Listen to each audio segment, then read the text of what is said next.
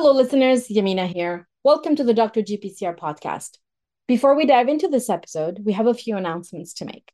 We'd like to first of all take a moment and thank our Dr. GPCR ecosystem partners, namely Domain Therapeutics, GPCR Therapeutics, Design Pharmaceuticals, Montana Molecular, and Orion Biotechnology. We hope you were able to join us at the Dr. GPCR Symposium on GPCR activation and signaling. If you have not, you can go back and watch the recorded talks with your premium membership.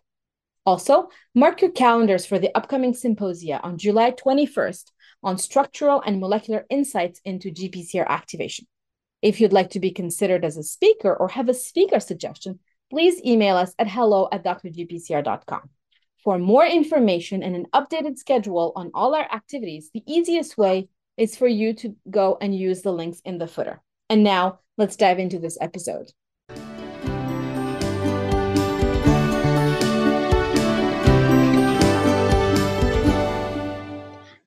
Hello, everyone. This is Yamina from Dr. GPCR, and today I'm excited to have with me Paul Gasser. Paul, thank you so much for joining me on the podcast. Thanks for having me. I'm so excited to talk to you. So, why don't we start at the beginning? And can you please introduce yourself to the audience? Sure. Um, my name is Paul Gasser. I'm an associate professor in the Department of Biomedical Sciences at Marquette University in Milwaukee, Wisconsin. Um, I let's see, I did my my PhD at Arizona State University in neuroendocrinology, um, and a postdoc at the University of Bristol in the UK, um, also in, in neuroendocrinology, looking at uh, cellular mechanisms of monoamine glucocorticoid interactions in the brain. Amazing. And where did you do your undergrad before that?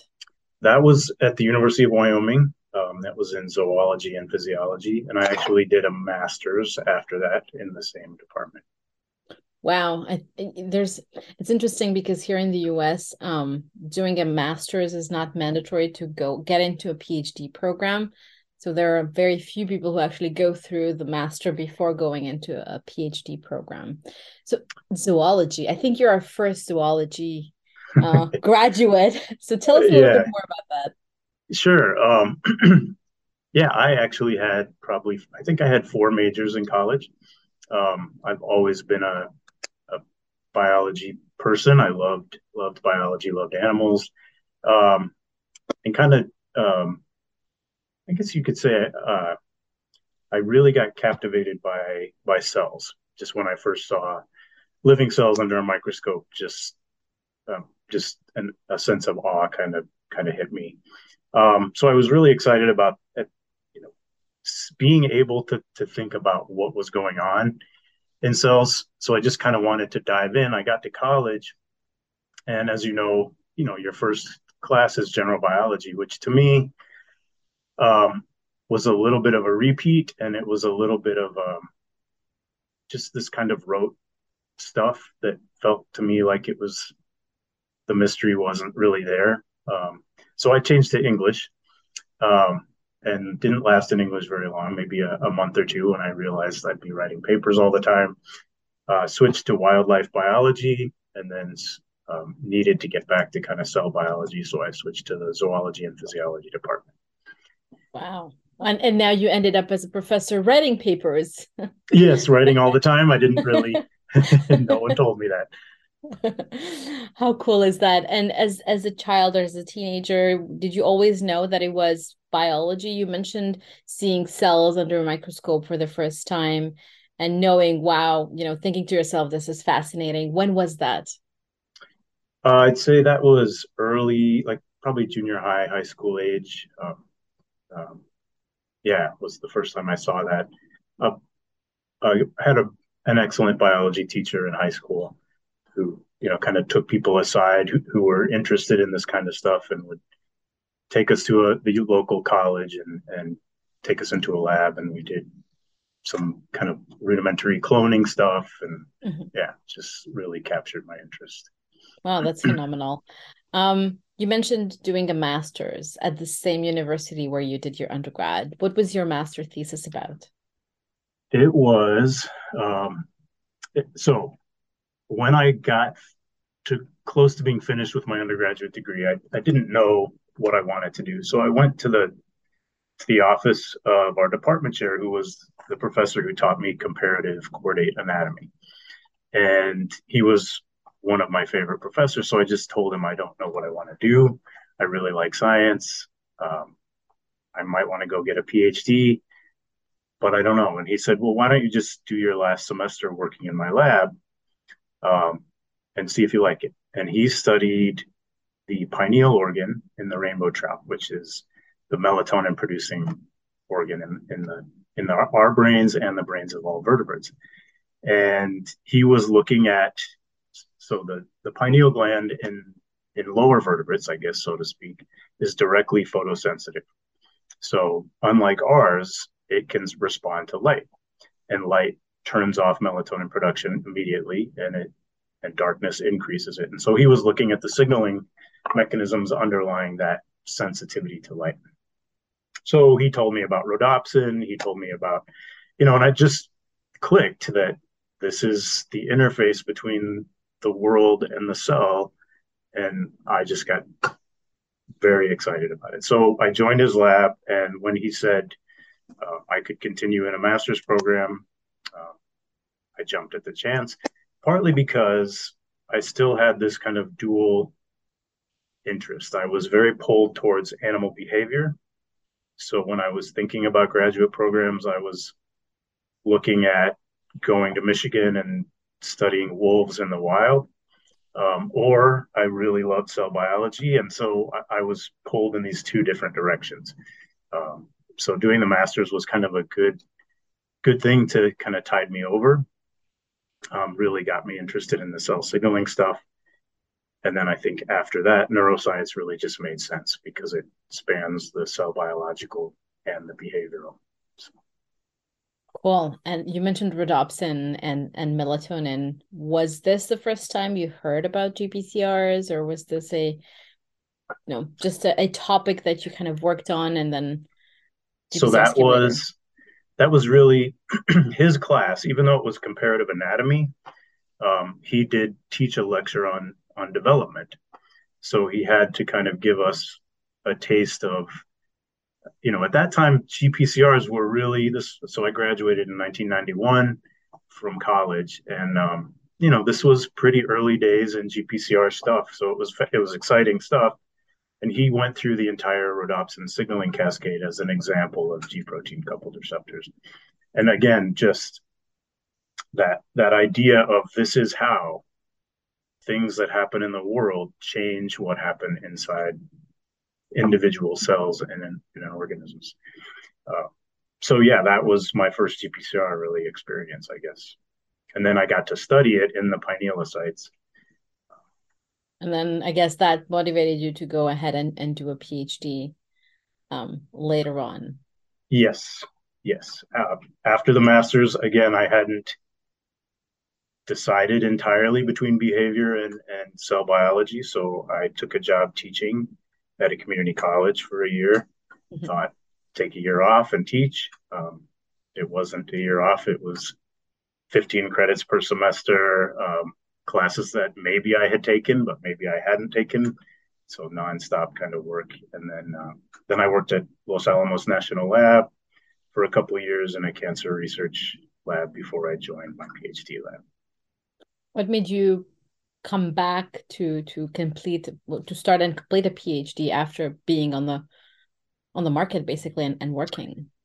Yeah, uh, I never, I really never doubted that I wanted to do a PhD. I always wanted to do it, but I wanted to go to the right place. I wanted to be studying what I wanted to be studying. And that year of teaching at community college, I barely could have time to sleep.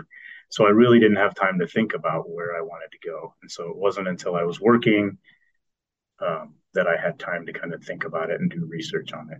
So, but I, I, never doubted that I would go back. Mm-hmm. How did you pick your PhD lab? The reason I'm asking this because is because a lot of our uh, a lot of people in the audience or the the listeners are either you know master master students, PhD students, and also postdocs. And I think hearing about other people's stories as to how they went about picking their next training opportunity is kind of important and informative as well to them. So uh, I'll let yeah. you uh, answer that. Um, I applied to programs, a lot of at the time, uh, mostly zoology programs, because I wanted that organismal kind of yeah. bent towards the research, but I really wanted cellular mechanistic stuff. So I think that that um, really kind of biased me towards the neuroscience programs. Uh, and the lab that I ended up choosing was a lab that was looking at steroid hormone uh, action. So specifically looking at glucocorticoid um, mechanisms of rapid glucocorticoid action. So non-genomic uh, actions of steroids.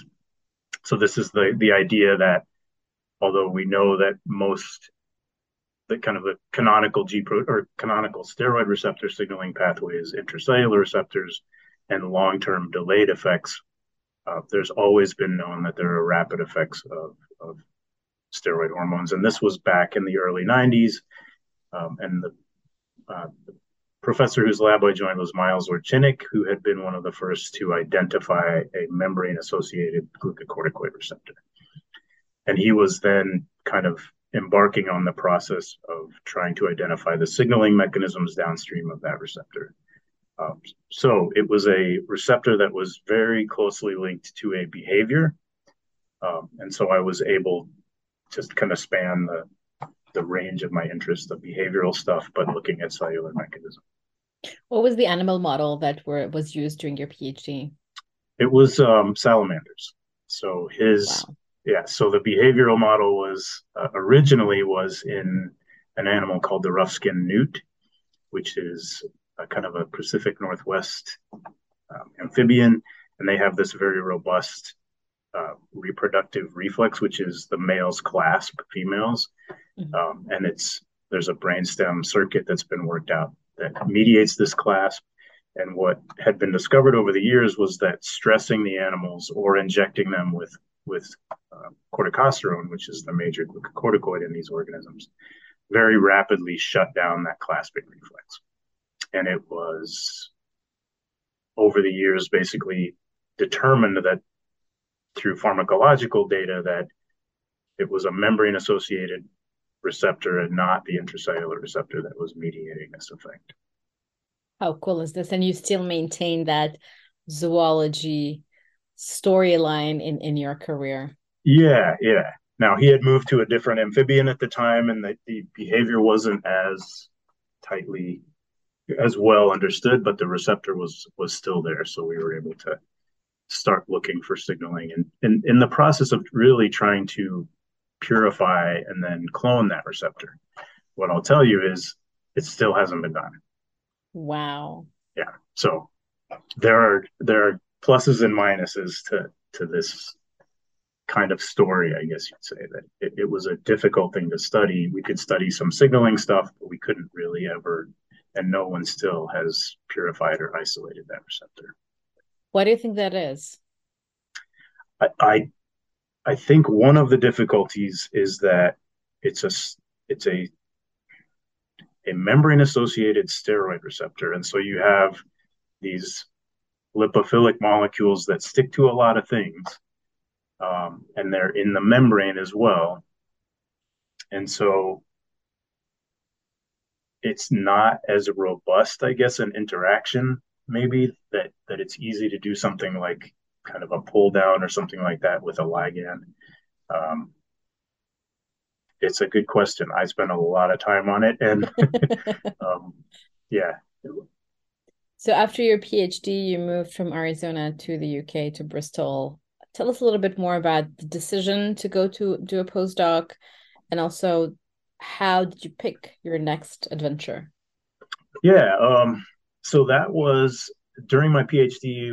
I started kind of made connections with uh, Dr. Christopher Lowry, who was over in in the UK at the time, but he was an American. He'd done his PhD at Oregon State University, and he's a serotonin uh, behavior person. Um, and we started talking uh, about another mechanism for glucocorticoid actions, uh, which was this transporter called organic cation transporter 3. And so we were interested. He had done some work with my PhD advisor uh, years ago, looking at the effects of stress and glucocorticoids on monoamine levels in particular parts of the brain.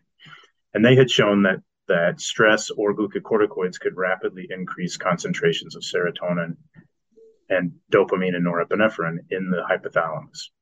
And one of the mechanisms that we were thinking about as far as what could be driving that is this transporter, OCT3, which is a multi specific cation transporter that can handle serotonin, dopamine, norepinephrine, and histamine, all of the major monoamines.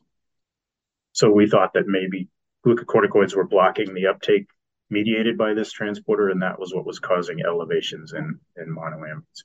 So um, I did actually do some of some work on that during my PhD, and then we wrote a grant together to to do a postdoc um, with NSF, and I got that fellowship and and went over to Bristol. My natural question to this of, of the around this, how was it adapting to a new environment? Uh, you went from Wyoming to Arizona, and then to to the UK. I want to say Europe, but the UK they're they're a special in a special mm-hmm. spot uh, in Europe. What was it like for you there? Um, it was surprisingly different. I thought, you know, how different can it be? But um, that was pretty naive. It's a, it's a very different culture. Um, we loved it. We loved it there. Uh, so, but it did take some getting used to. It's a it's an old everything's old there it's you know our stuff that's old in the us is is pretty new to them uh, so beautiful beautiful stuff the countryside was amazing um, and we had a young daughter at the time so she was about uh, three when we moved to bristol. Um, she, they start school earlier there so while we were there she started school. Uh, so we really kind of got immersed in the culture there um, and you know just loved it. It's a it's a it's a country where even in a big city if you live in the right place close to work you can walk most places um, you really get familiar with the city in a way that you don't in a city like phoenix where arizona state is you're just driving all the time so you're not even though we were there for a long time you just don't really connect as much to a city so the adjustment um, was was easy in the sense that there were great people from all over the place working in this this research institute. So it was a, a funded uh, lab that was focused on neuroscience and endocrinology. There were people from other there were other people from the states. There were Australians. There were Germans. There were Dutch. You know, people from all over the world. Um, all of whom were adjusting. So I think it was that made it easy. Um, the environment was great. They had lots of social activities there. Um, the head of the institute, Stafford Lightman, was you know a very social person, so uh, that made it that made it really easy as well. I love that you know you mentioned driving in Arizona, and I'm I'm I was born in Europe. I lived in Canada, and then I moved to the U.S. And every time I go back to Europe, I love it. You know, it's it's a different world. It's the old world, and anything that's old in North North America is definitely not old compared to whatever is in in, in Europe. But I'm always fascinated by the size of things, even the streets, the roads, even the um, washing machines are tinier. Yeah, yeah, yeah. yeah Which, we had a tiny little refrigerator. Nobody had big ones. Nobody had yeah. clothes dryers. Yeah, yeah yeah. Even in Which, damp England, there were no clothes dryers. you just hung the stuff out. And yeah. It has its charm, definitely. Yeah, but yeah. I think it, you know, um, it, I, I, I really like Europe, and I think it's a different world, and I would find it difficult now, especially now living in the Boston area, where you you do have the opportunity to, you know, take public transportation or walk uh, it's different to, for example, Arizona, that like you mentioned, or California, even depending on, on where you live. But yeah. it's a great experience to just go out there and and explore. Yeah, yeah, we missed it. we miss it a lot. And we were there only for two years because mm-hmm. while we were there, my advisor was recruited back to the States to go to the University of Colorado. So we had to either go with him or go somewhere else. And so we were planning to go go to Boulder. Um, and that's when a, a friend of mine called from Marquette and said, We have an opening and we'd like you to apply for it. So while we were packing our things for the States, I flew over and interviewed in Milwaukee and got the job and we redirected our stuff to, to Wisconsin. Wow. That's and the rest is history. Did you always know that you wanted to be a professor? I think so. Yeah. I mean, I guess what I the way I describe it is there wasn't when I found out that I could just keep going to school, i.e., what the heck graduate school was. Um, I thought, yeah, I'm kind of in. I, uh, I just like learning, so uh, you know, eventually, you you get to the point where you, you're done being a student, but uh, it's always an environment that I I really loved. So whether I knew it or not, I think this was what I was ended up what I was kind of destined to be. Yeah, and I think I think that your experience at the community college teaching gave you experience that you could take with you and develop and and then yeah. use it now that you're you're a, a professor. Right. When you when you jump in at a community college, if it's a full time position, you know, I thought I'll take a year off and teach it's not a year off. It's it's um, teaching. Um, it's not. Yeah, it's it's nonstop relearning this stuff, learning it for the first time the day before you teach it. I wow. had lots and lots of anxiety dreams. I, um, but at, in the end, even though it was very hard, I found out that I really liked it. So. That's phenomenal. And then um, you come back to the U.S. You start your own lab. Um, how did you decide what you wanted to work on in your own lab? I continued to work on this transporter, OCT3, because there was really, there were only a handful of labs in the world studying this transporter. Um, it was thought of as as a peripheral transporter, only really relevant in cardiovascular tissues. That's where it was first studied. Um, so identifying a monoamine transporter in the brain And so that's what we did was during my postdoc, we did a full distribution of this OCT3 from front to back in the rat brain, showing that it was widely expressed in the brain and it as a high capacity transporter for all of the monoamines that is directly inhibited by the major stress hormone, glucocorticoid hormone. Um, it was obviously a mechanism that by which stress could regulate many different kinds of behaviors. So that was my original kind of research focus was continuing to characterize this transporter, where it is, and within cells, kind of at a, an ultrastructural level, where where is this transporter? Because understanding where that transporter is in relation to the other transporters uh, and in relation to receptors is kind of critical for understanding how it regulates monoaminergic transmission. So that was my mission kind of at the beginning. And and really with the goal of understanding the position of the transporter with respect to receptors and then how does blockade of that transporter alter the activation of local monoamine receptors.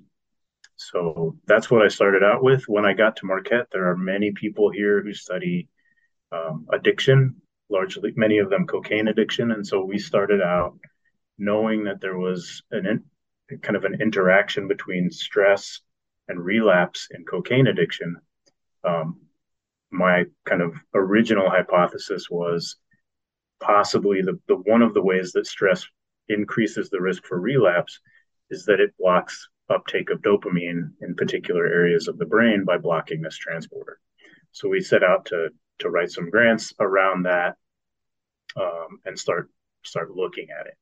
Um, and we were funded by the National Institute on Drug Abuse to to explore that hypothesis. And so that's the connection back into GPCRs is starting to look at the interactions between monoamines and this transporter. That was going to be exactly my question: is how do GPCRs fit into this whole, uh, into the story and and the story of the transporters? Yeah, yeah. So so a lot of the work I did was microscopy, just immunofluorescence, looking at particular parts of the brain, um, what kinds of cells express the transporter, um, and then what uh, what receptors are expressed in those parts of the brain as well. And so we obviously did a lot of work on dopamine. That's not what I'm studying right now, but um, we essentially over the years demonstrated that blockade of this transporter by stress through glucocorticoids potentiates the effects of low doses of cocaine on extracellular dopamine concentrations and therefore potentiates the ability of that low subthreshold dose of cocaine to cause relapse in a rodent model of addiction. Um, in the in the meantime, we were continuing to do the basic studies of where the transporter was, and and the work that I'm doing now is focused on adrenergic receptors, um, partly because norepinephrine is is the best substrate for this transporter OCT3.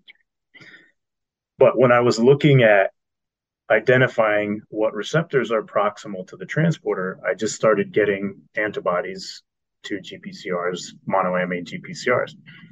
And one of the earliest double immunos I did was with an antibody to the beta 1 adrenergic receptor and OCT3 to see if there was an overlap.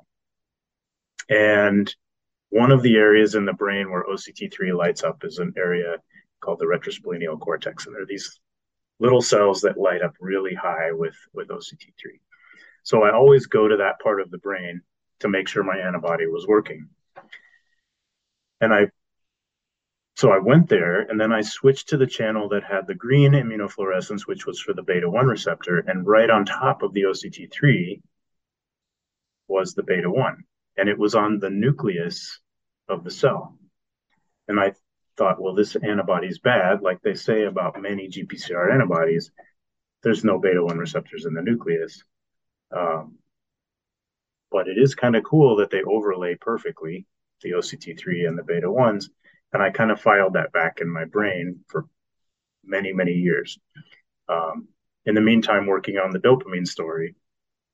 And then I was at a graduate students committee meeting. I was on his committee, but I wasn't his supervisor. And he made he was studying PKA signaling, I think. Yeah. And he made this comment that someone had shown that beta adrenergic receptors could be localized to the nucleus. Well, we knew that OCT3 was densely, densely expressed in the nucleus, and I couldn't figure out why. Right. When he said that, I don't think I heard anything else in that meeting because I thought, well, this is why this transporter is in the nuclear membrane. It's it's allowing the access of a ligand to this receptor just sitting there at, at the nuclear membrane. So we jumped into that story, and that's what we're studying now is a population of beta 1 receptors at the nucleus. How um, cool is that? I yeah, think it's really cool. Yeah. Um, so yeah, and we published just last year um, a paper demonstrating that this the beta one receptor is localized to the inner nuclear membrane in astrocytes and other cells, but in all astrocytes, and we can culture the astrocytes. Um, and that OCT3 is localized to the outer nuclear membrane and also to the plasma membrane that norepinephrine accesses, enters the cell, accesses the nuclear receptor, and causes rapid increases in PKA activity in the nucleus. And if you block uptake, you block that rapid response uh, in the nucleus. So. I think that's really cool because it it puts into into well it not it, it adds another dimension of of GPCR to GPCR signaling. Yeah. Yeah. You know, traditionally you think of the receptor at the cell at the plasma membrane, and then ligands come in, and you know, they there's a concentration, there's an activation, and then the, whatever happens intracellularly happens.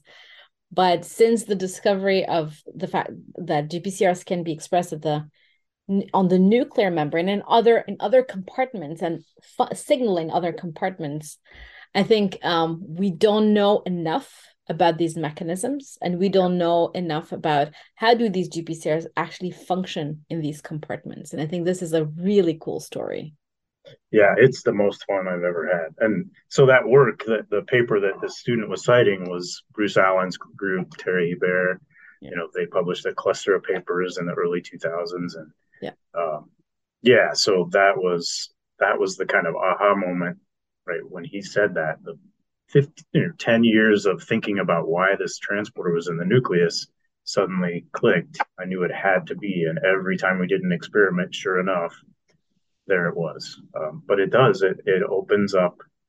I mean, I think the idea from the start, it's been a little confusing how, if all the receptors are at the plasma membrane, let's say all GS coupled receptors, then how do you get unique responses to different ligands from receptors at the plasma membrane? How does a signal get to the nucleus from one GPCR, but not from another GPCR? Um, how do different genes get turned on, et cetera? And I think this idea, you know, it's been evolving from microdomains within the nucleus or within the plasma membrane to endosomal receptors, Golgi receptors, nuclear receptors. And I think, well, and, and even, you know, there's people doing amazing work on identifying the distance from the receptor to which PKA can even be activated and how far can cyclic AMP diffuse. Uh, and it seems to stick pretty close to the receptor uh, in most cases. Yeah. So that these intracellular receptors are probably very widespread. Yes, we just don't yet have the tools. We haven't looked. Yeah. It's well, funny. that antibody worked. yeah, yeah, right. And it's funny because my PhD, I was looking for steroid receptors where they're not supposed to be in the plasma membrane. And now it's a complete 360. I'm looking for GP, I'm looking at GPCRs where they're quote unquote not supposed to be in the, in the nucleus. I think it just shows the mystery is always there you know um, yeah we have we have work cut out for a lot of trainees and a lot of phd students and postdocs yeah. for a couple of decades definitely yeah, yeah.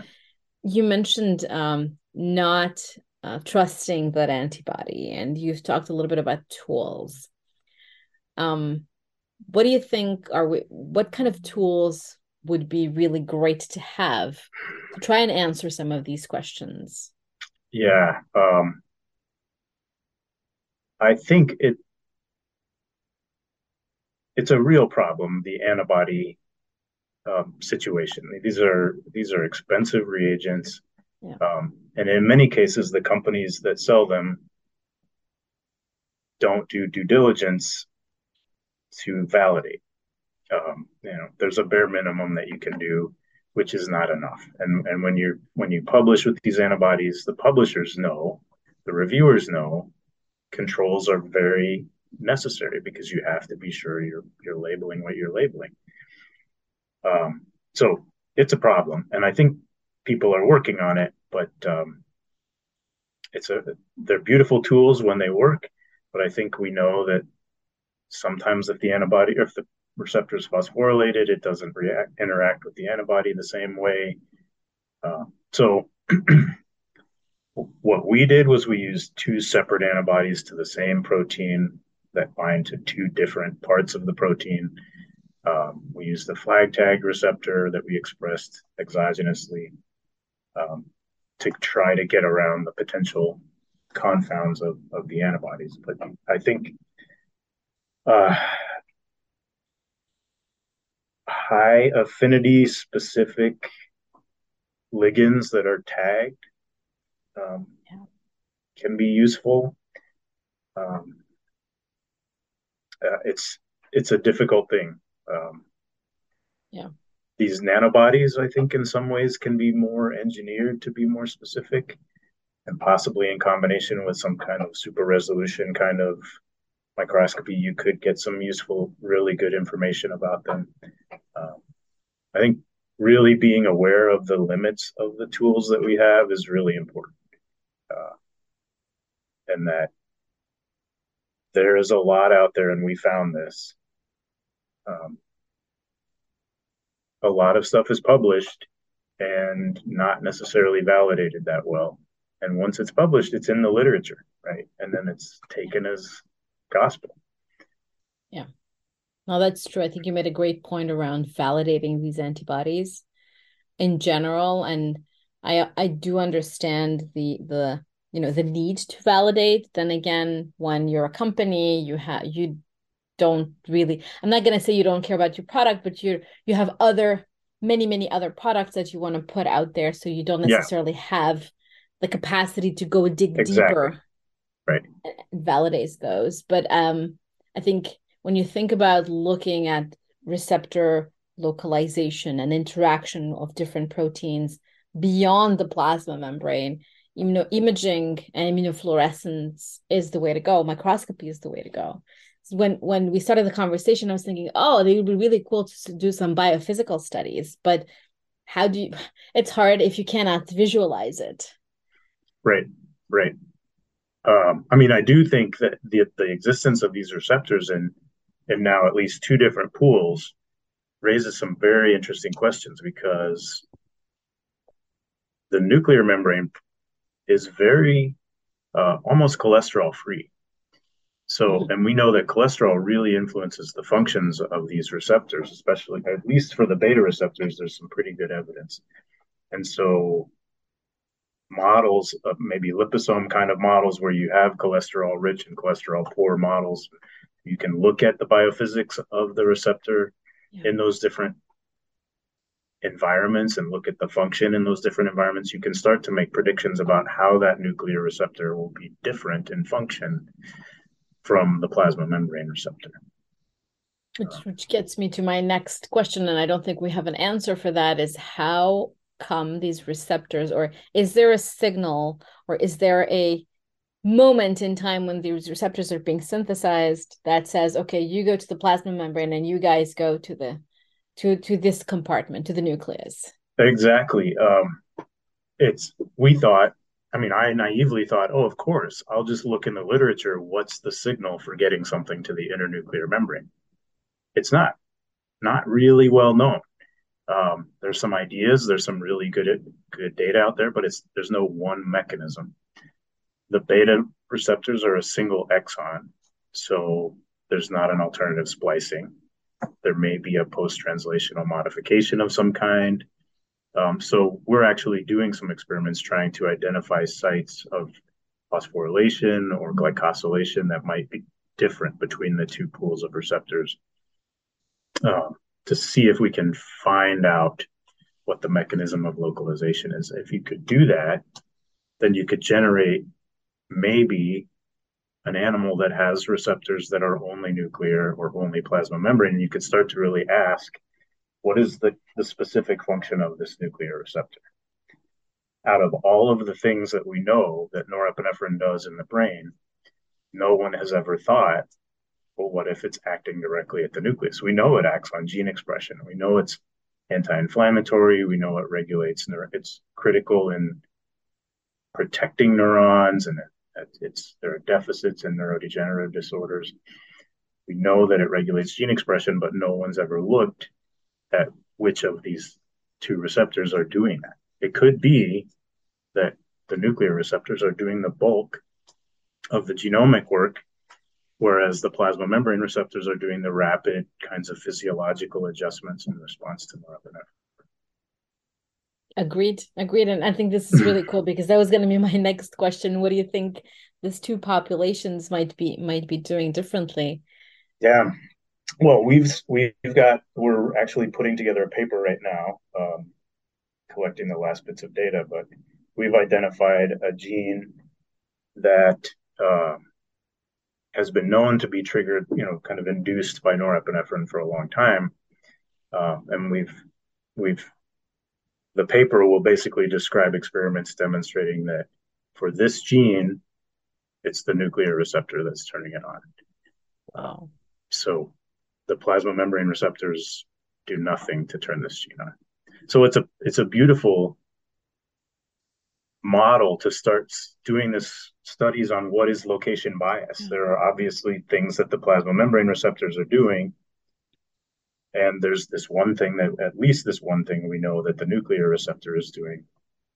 Um, what is what are the groups of genes that are regulated by the nuclear receptor? Are there genes that are regulated by the plasma membrane receptor?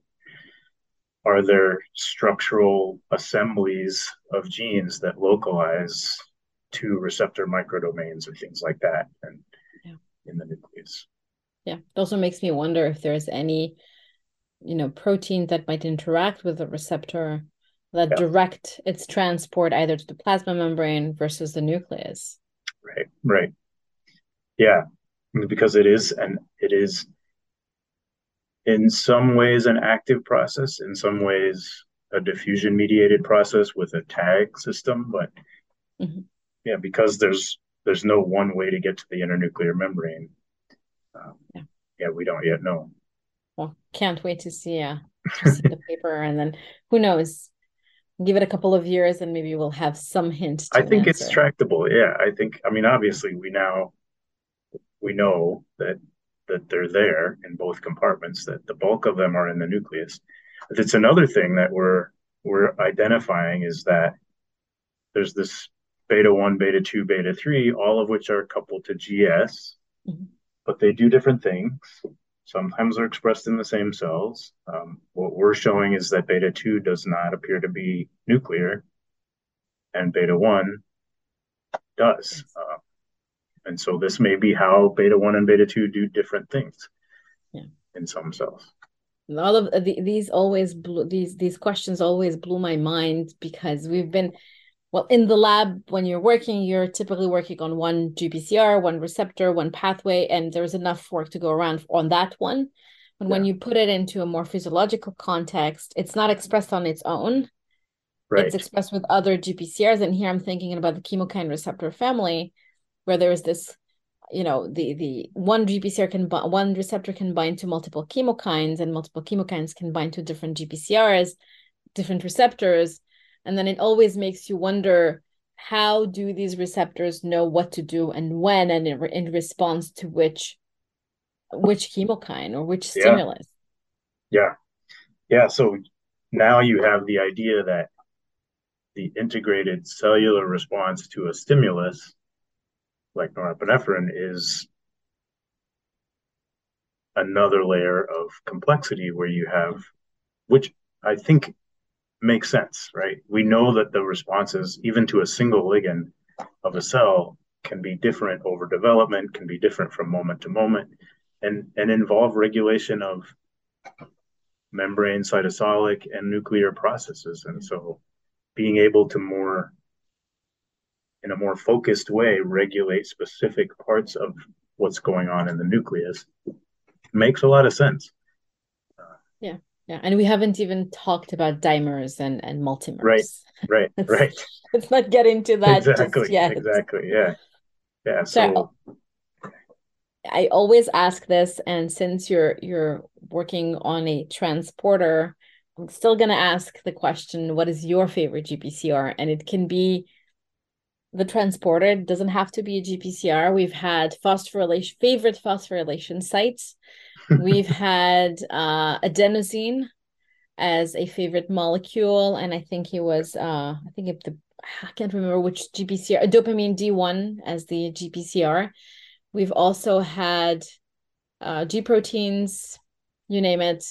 What What's your answer to the typical question that we we always ask? Um, I mean, I would say it's the beta one receptor right now. It's I mean, we've known this this thing has been studied so much. We know so much about it, and we still know so little about it. So yeah. it's a beautiful situation where you have all the work of so many people to draw upon the phosphorylation sites, the, the modification sites, the, the polymorphisms, all of those kinds of things, the signaling, right? The the idea that you can have G, G protein switching in some of these beta receptors. And, and so because the transporter, I mean, that was where we, that's why we found the nuclear receptor. Um, but the, the, the receptor is, is by far my favorite. This has been, it's such a kind of a, I guess for me, kind of a universe opening kind of thing that mm-hmm finding out about the research on nuclear receptors and being able to now, because we've identified it in a very homogeneous cell population that we can culture where every single cell has this receptor, we can just take advantage of that that body of work and start dissecting and, and understanding fundamental questions like how does it get to the nucleus? And what does it do to the genome? And how does it do that and then how does it relate to the actions of norepinephrine both in normal responses to stress and arousal and then possibly pathological stuff? Mm-hmm. yeah and plus i think these are these are very well studied receptors. I think the adrenergic system is really well studied so there's a lot of tool compounds yeah yeah. that allow to study it. How hard is it to get for example labeled tool compounds to study beta 1 uh, you can buy quite a few different agonists and antagonists mostly antagonists that have been labeled um, we've tried some of that mm-hmm. just to confirm the nuclear kind of localization but at least at the time we were doing it a lot of the the tags were pretty weak fluorophores, so it, it wasn't really possible to get good signal. Um, plus, when you're talking up in a living tissue and you put a ligand on it, you have living processes that happen. Yeah.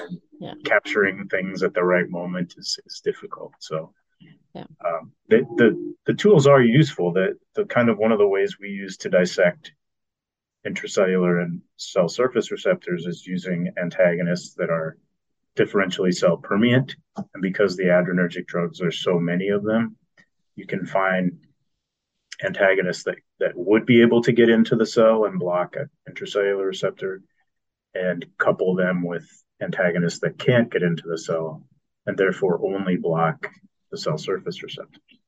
Which is really cool. So, but then yeah. and again you have to take into account, as you mentioned, the ligand being able to being cell permeable. And if we're talking about small molecules, then there's a solvent issue as well, because sometimes exactly. these are not water soluble, they're in DMSO yeah. or or any other, you know, compound well ethanol or, yeah. yeah, which is not cells won't like being in right. ethanol for too long. Right, right. yeah. So yeah, it's a it's an issue, but it is nice to have such a huge list of compounds for adrenergics that we can start to dissect out. Are the nuclear responses, are there beta 2 responses in the nucleus, beta 3 responses? What are the kinetics of each each of them and how do they how do they regulate nuclear function? Amazing. Top three aha moments that you had during your um, trajectory. All right. Uh, I guess one of them was in that comparative anatomy class when we first were taken through the the actions of rhodopsin to you know the idea that wow this is this is um this is how the outside world influences what's going on how how we see how we and it's a receptor and it's um so yeah, that I think I was a sophomore in college when that lecture happened, and, and just yeah, really opened up my my mind. Um, I would say I did a collaboration several years back with an electron microscopist. Uh, her name's uh, Virginia Pickel. She's at um, Weill Cornell Medical University in New York and she's an amazing um, anatomist, one of the few uh, electron microscopists. You know, they there's just not a lot of them. And she came and gave, gave a talk at my invitation, and I sat down with her and talked to her about OCT3. And she said, "Yeah, everybody tries to get me to look at their their their target." um, but she said, "You got me interested, so send me some antibody and we'll look." And she sent me these beautiful images of OCT3 at the plasma membrane. But the first pictures she showed me were, holy cow, this is all over the nucleus. And I said, I know. I don't know what the heck it's doing there, but there are these beautiful images of mitochondrial, plasma membrane, um, nuclear, OCT3. Um, and so, yeah, just all of that information that you get at that ultrastructural level. And then I think the other one was that that image of the beta one immunostaining perfectly overlapping at the nucleus with with OCT3 that answered a question that I'd had for so long of why is this monoamine transporter at the nucleus? What is it doing there? And it's you know now I think all bets are off. What are the other monoamine receptors that could be localized to the nucleus? Uh, those kinds of things. Well, I love that you mentioned microscopy and and the Im- the beauty of the images. I always thought that it's an art. Yeah, and... it's it's been the source of every question that we've ever looked at. When we did the drug abuse work, it was because I knew the transporter was in the nucleus accumbens uh, and that it was distributed in particular parts of the nucleus accumbens, and that's what drove the entire grant to focus on on stress and relapse. Uh, and then the nuclear localization again that that's driven all of the work we've done at the now more biochemical, so biological levels. So, so yeah, pictures tell you a lot. I mean, yeah, they yeah. they they're a source of lots of questions. Yeah, there's it's really no no way to understand the biology if you're not looking at at the structure. Yeah. Yeah. There was that that saying about a picture is worth uh, I think a thousand, a thousand words. words. Yeah, words. Yeah, yes. Yeah. How phenomenal yep. is that? Yeah, no, it's it's a lot of fun too, and it is yeah, it is somewhat artistic. I think.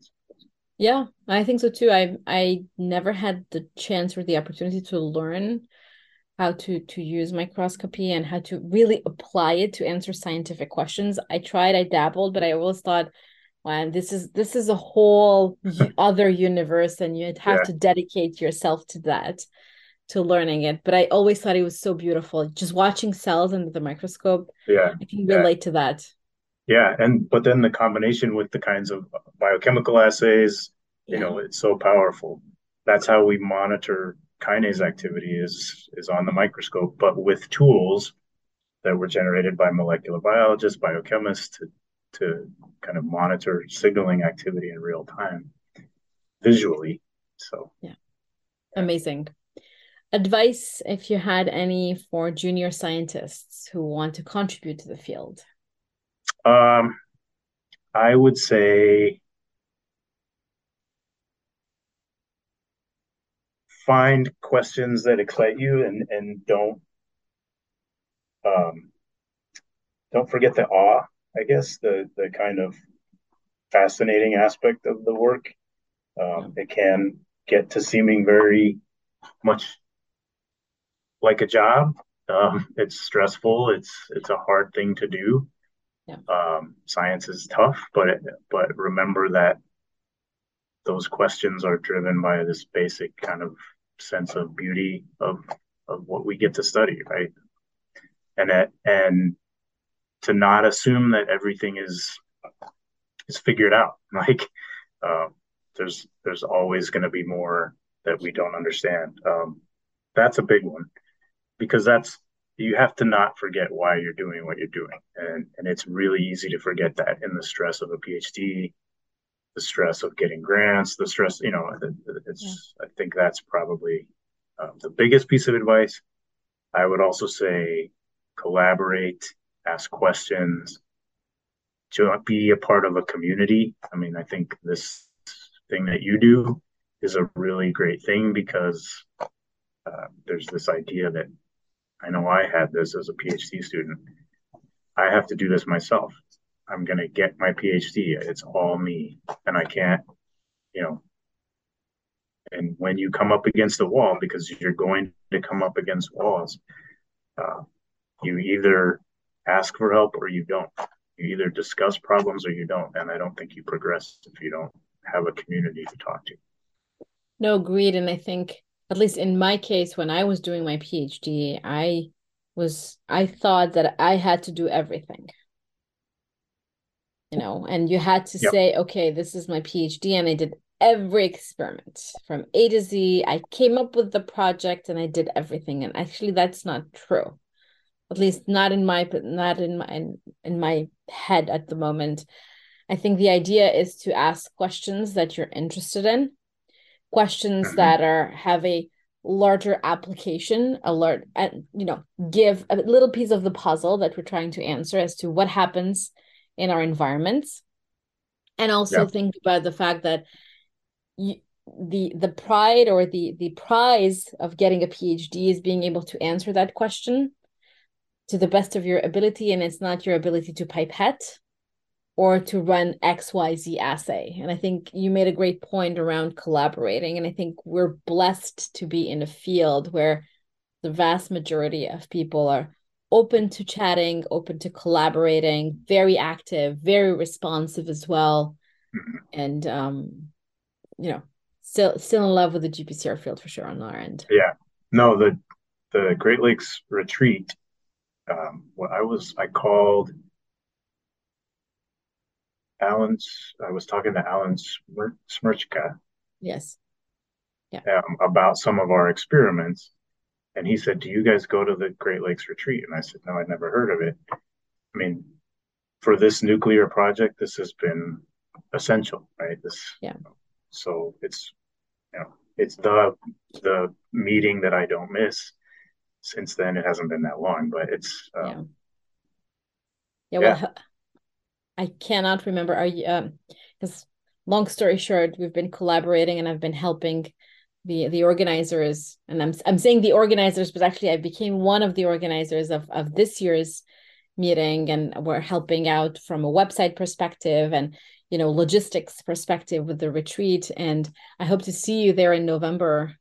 Yeah, we'll the, uh, we'll be there. Yeah, I'm I'm bringing at least one trainee. Um, yeah, it's a it's such a great meeting for yeah.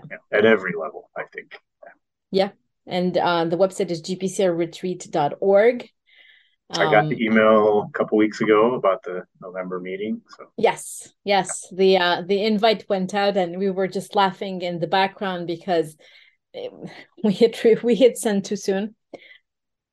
Oh, and did? there were some changes that needed to be done, and yeah. the email went out, and we're like, "Uh oh, we went too soon." But at least I we saw the the response to the email was that everyone we had such an increase in activity on the site yeah um that that was just phenomenal and it's a great meeting i grew up as a scientist at that meeting um i think in, in the in the montreal and and you know toronto and ottawa area that's the one meeting that in every gpcr lab no matter what you get to go once a year to that mm-hmm. meeting you still have a poster unless you were really you know starting out but that was something that we always went to and this year is going to be november 2nd to the 4th at chateau montebello uh, in quebec and it's actually halfway between montreal and ottawa Okay. And it's beautiful place. I think Great. people are going to yeah, love it.